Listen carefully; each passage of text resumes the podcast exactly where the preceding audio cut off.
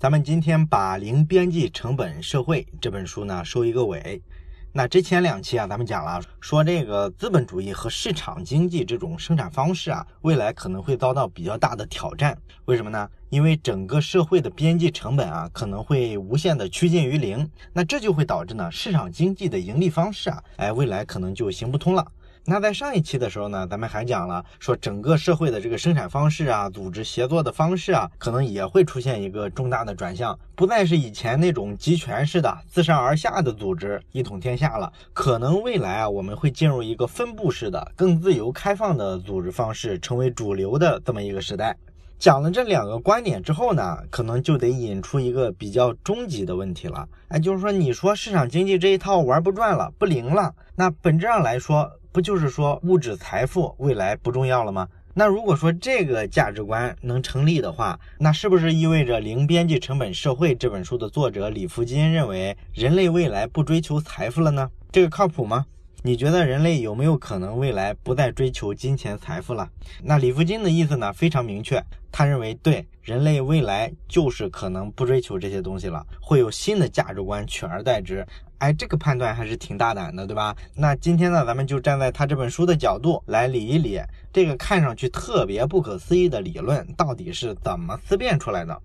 那讲到物质财富了，追求财富是为了啥呢？你去问所有人，大伙儿都会告诉你，我为了幸福。那你说对于人来说，幸福究竟是个啥呢？其实这个东西啊，基本是说不太清楚的，因为每个人都有自己的标准。但是呢，大致来说呢，大家都比较认可的关于什么是幸福啊，通常有这几种主流的解释，比如说欲望得到了满足，他就会觉得幸福。那健康长寿了，他也会觉得幸福，然后快乐也是种幸福，等等等等啊，常见的就是这几样，对吧？那为什么大伙会认为财富很重要呢？就是他分析什么是幸福的时候，刚才咱们讲的这几样都需要一个物质财富作为一个基础才能达成，所以呢，大伙才会觉得追求财富很多时候啊，就等同于获得幸福。哎，这个地方呢，咱们可以展开讲一讲关于幸福的这几种说法，它到底对不对？因为这个关系着我们怎么看财富这件事儿。首先，咱们来看一下，是不是追求越多的财富，你的欲望得到满足的程度就越高，你就越幸福呢？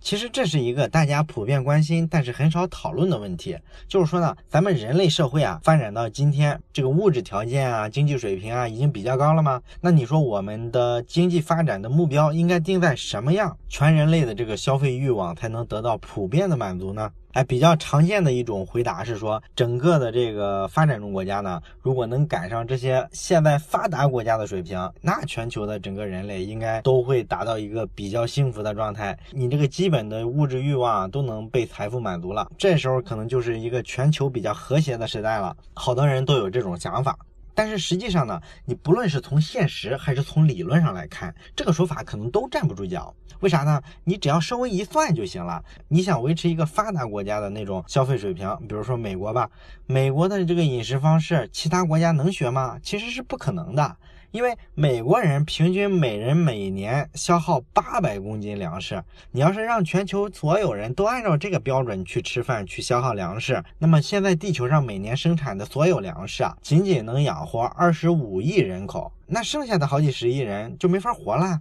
所以你说追求多少财富才能满足咱们像发达国家那样的一个消费水平呢？达到那样一种欲望满足程度呢？其实是很难的，很容易就碰到天花板了。所以说，如果你想的是把你的财富增长到跟这些发达国家一样多的水平，那我们就能满足欲望了，这个就是想当然了。你再比如说，幸福就是健康长寿啊，这种常见的说法，那人是不是应该追求物质、追求财富，然后想办法让自己健康长寿，从而获得幸福呢？这个很朴素，好像也很正确，但是呢，是不是物质条件越优越了，人的这个寿命就越长呢？其实并不一定是这样的，有很多相关的研究和统计会发现，处于食物链顶层或者底层的人啊，他这个人均寿命往往就不如这些处于食物链中间的人更长。为啥呢？其实道理很简单，你想想啊，如果你生活在食物链的底层呢，那你就比较容易营养不良嘛，往往就会死于很多跟这个营养不良有关的疾病啊，像什么坏血病啊、贫血之类的。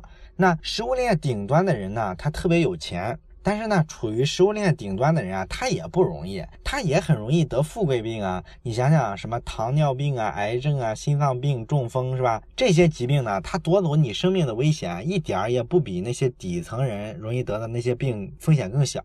那什么人的寿命是更长的？其实就是处于这个食物链中间的这部分人。这部分人呢，啊，既不会说他处于明显的营养不良，也不至于说营养就过剩了，开始得富贵病。那这个中间的状态呢，就比较容易获得健康。所以说，如果你认为追求财富，财富多了之后，你就越容易健康长寿，这可能就是个误导，导致你把大量的精力都放在追求财富上，其实可能适得其反。而且咱们之前在节目里也提过关于幸福感的问题，其实幸福感跟收入的关系是一个倒 U 曲线的关系，这个咱们在之前提过，不知道你还记不记得？当时呢，咱们是说啊，当你收入低于 七点五万美元的时候，那你年收入越高，那你的收入越增长，你的幸福感就越强烈。可是呢，过了这个临界点之后，当你超了 七点五万美元，你越增加收入，你的幸福感反而越来越低。这个道理呢，其实也比较容易理解。你想想啊，咱们地球上到现在还有 百分之四十 以上的人，每天的生活费是两美元以下，也就是说十几块钱人民币。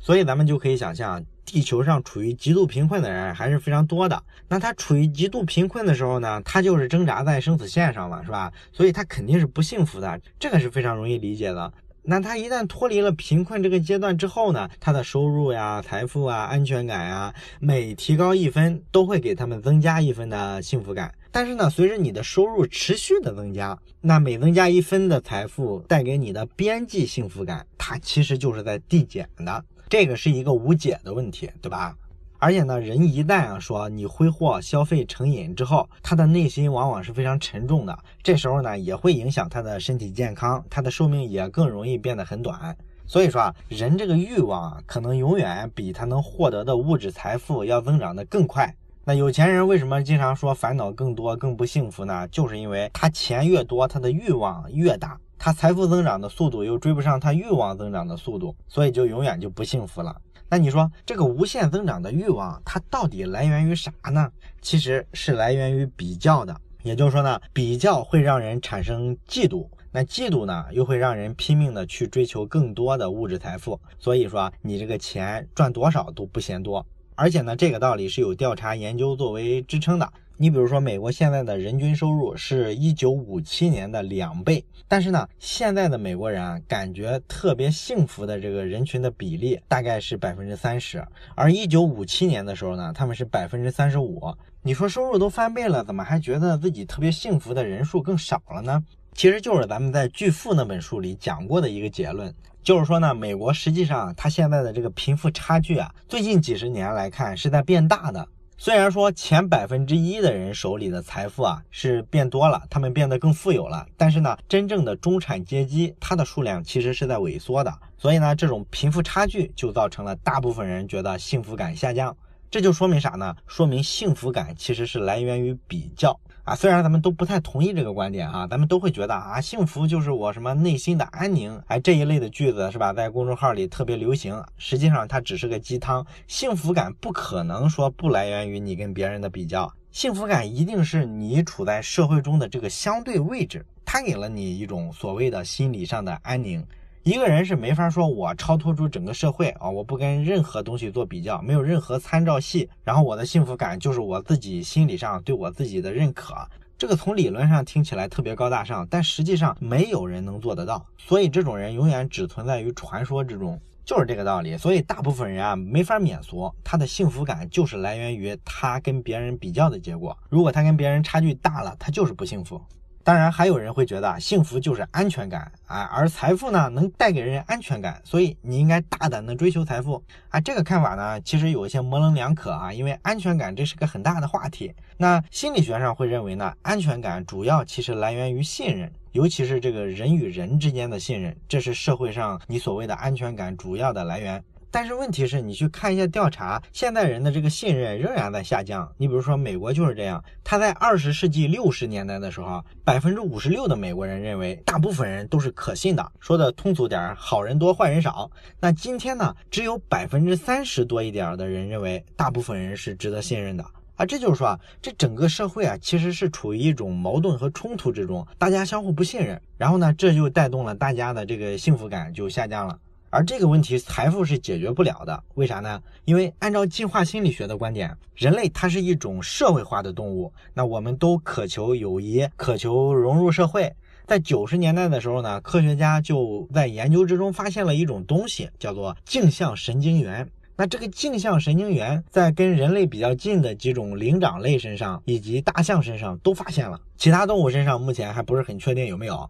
那你说这个镜像神经元有啥用呢？它的主要作用呢，就是让我们能够体察另一个人的感受，尤其是心理上和情感上。其实这就是啥呢？就是咱们通常都听的那个词儿叫同理心，也就是说你有没有一种能力能够设身处地的去理解别人的想法和感受呢？咱们人类其实是有这个能力的，对吧？咱们举个例子吧，比如说你想象一下啊，现在我老马胳膊上有一只特别大的蜘蛛啊，跟火柴盒那么大，然后呢这个蜘蛛在我胳膊上就爬呀爬呀爬，这时候你看到了，你就会不自觉的感觉自己的胳膊是不是起鸡皮疙瘩了，可能你会觉得浑身痒啊，这就是一种镜像神经元在发挥作用了。它能让我们人类相互之间彼此能感受到对方的喜悦啊、羞耻啊、厌恶啊、痛苦啊、恐惧啊等等这些心理现象。那这种作用就很重要了，因为这种同理心能让我们人类啊成为一种真正的社会动物啊，紧紧的团结在一块儿，然后抵御外面的风险嘛。所以呢，如果出现一种社会力量，把这种趋势往相反的方向要去扭转啊，就是让我们体会不到别人的感受，让我们获得不了别人的信任。那这时候我们肯定是会比较恐惧，也很难获得幸福嘛。那你说什么力量让我们走向了这个相反的方向呢？其实就是市场经济、资本主义那一套。因为市场经济、资本主义带来的一个结果就是我们崇拜物质、崇拜财富，所以这种物质主义、消费主义、利益至上，就会让我们全社会陷入到一种追求物质财富的一个癫狂之中。这时候呢，我们人与人之间的关系啊，就成了为了达到目标的一种手段。这个其实咱们都好理解，咱们经常听好多老人会感慨说，这个改革开放这几十年以来呢，说人心不古了，人心思都变坏了，不如以前的人单纯了啊。他这是一种感官上的感觉，但是他一定程度上确实能反映一些社会问题。如果说大伙都是为了追求物质财富，追求商业上的成功、市场上的成功，那么他就很容易把这个人际关系变成一种手段。所以呢，你在市场经济的环境下呢，人与人之间的交往往往就目的性比较强，哎，你还得处处的提防被人利用了，不能简单的相信别人。他肯定没有说我们在一个村子里啊，邻里街坊之间那种关系更和睦、更值得信任。所以这就是为啥现在的这个城市里的人啊，越来越焦虑啊，觉得不幸福。而且呢，我们大伙之间呢彼此漠不关心，这个同情心呢也越来越缺乏。那美国的密歇根大学社会研究所啊，曾经对一九七九年到二零零九年他们这个学校毕业的大学生做过一个特别长期的跟踪调查，他们走访调查了一万四千多名大学生，然后呢，根据他们的个性呀、品质啊，进行了一个测量、测评，大概就是填一些标准化的问卷之类的，通过这些问卷呢，去判断他们的同情心的强弱程度。结果呢，就发现当代的这个大学生啊，跟七八十年代的大学生比呢，我们的同情心啊，要低了百分之四十以上啊！你看这个差别就非常大了。也就是说呢，今天的人啊，在现在这个更发达的市场环境下，更不太会从别人的角度思考问题啊，这个感觉明显不如当年了。所以说啊，整个社会的这个信任程度下降，幸福感下降，其实就是这一系列现象的一个显性的表达而已。但是呢，即便我们讲了这些道理，我们去看这个消费社会、这个物质社会，它也没有停下来的意思，对吧？你看现在的大众传媒是吧，它的主流的舆论，包括说广告上天天传导的这些价值观啊，其实都是一些物质主义的、消费主义的，把这种特别激进的情绪告诉所有人，然后告诉大家说，你天生就应该追求财富啊，越多越好，你就应该成为市场经济里的一个强者啊，你应该过上更富足的生活，用更好的家电，开更好的车车住更好的房子。我们天天都在接受这种价值观的宣传熏陶，以至于呢，我们都会觉得这不是理所当然嘛，对吧？但是呢，从前面咱们的分析，咱们又知道，你这种物质消费至上的价值观，恰恰就是你不幸福的根源。而且再往外延伸一下，你看咱们现在社会上有比较严重的这个环境问题啊，包括说其他物种不断的灭绝，对吧？这些东西呢，本质也是一种同情心的作用。也就是说，咱们人类呢，不仅说不信任自己的同胞，不同情自己的同胞，不在乎自己同胞的感受，我们连说周遭的环境、周围的其他物种，我们也不在乎。所以说，这个破坏环境、物种灭绝就非常严重了。那咱们捋一下刚才讲的这几个点的话，咱们就会发现，他大致说了这么几层意思。第一，金钱是不能购买幸福的，贫穷能带来绝望，而增加财富呢，超过一个临界点之后啊，就会带来更多的绝望。第二呢，泛滥的物质主义呢，不能让人感到幸福啊，反而呢，会让人感到疏远，感到恐惧、不信任、孤独。第三呢，人类最初的这个行为动机啊，其实不是贪得无厌的物质享受，而是追求社会交往。那在我们对这个物质需求的最小欲望得到满足之后呢，人与人之间的这个情感呀、友谊呀这些东西才会让我们感到幸福。所以呢，我们应该追求的是啥？应该是追求这种归属感，而不是说占有物质、吞噬商品、拼命的消费，不是这些东西。所以呢，按照咱们刚才讲的这些，咱们会发现，咱们人呢，作为一个社会性的动物，实际上呢，我们想要的东西啊，不但不是稀缺的，反而是过剩的。为啥呢？因为咱们明明需要的就是彼此之间的喜爱、接受和认同嘛。所以呢，市场经济环境下，这些经济学家呀、广告商啊，他们都在不停的说呼唤我们这种最深层的驱动力，让我们去扭曲现在的这种生活，暗示我们啊要通过购买呀、储藏呀、消费一些物质财富，然后获得巨大的满足感。这种消费主义的故事啊，就是他们编造出来的，把我们欲望挑起来，然后偏离我们本来应该所属的这个社会团体。这让我们没法自由的呼吸了，我们看起来都不像一个真正的人了。所以呢，李福金认为呢，未来啊，你只要达到了这个零边际成本社会之后，你的这个物质财富不是极大丰富了吗？你也不稀缺了之后，占有就不再是一个主流的物质使用的方式了。未来的生存方式啊，一定是共享使用权。其实呢，到今天咱们也看到了，你像各种打车软件，它不就在干这种事儿吗？它把这个所有权啊淡化了。大家比较注重的是使用权，那么这样未来会导致什么呢？就是所有权不如使用权重要。使用权这件事儿呢，它关系到体验，谁拥有这件东西呢，其实并不重要。那未来呢，就会按照咱们上期讲的一个分布式的、开放式的组织协同方式，把人类整个社会呢团结协作在一起。这是李福金他认为未来人类社会应该有的样子，也是一个零边际成本社会应该有的样子。所以呢，刚才讲的这个逻辑，如果用一句话来形容，就是说呢，人类的社会性是更重要也更根本的。过去的几百年啊，资本主义的发展让人身上的经济属性过多的凸显出来了，这个呢其实是本末倒置了。未来人的这个社会性一定会重新的归位。那这套逻辑呢，就支撑了李福金在《零边际成本社会》这本书里的所有观念。这也是为啥他敢冒天下之大不韪，哎，敢说市场经济要挂了。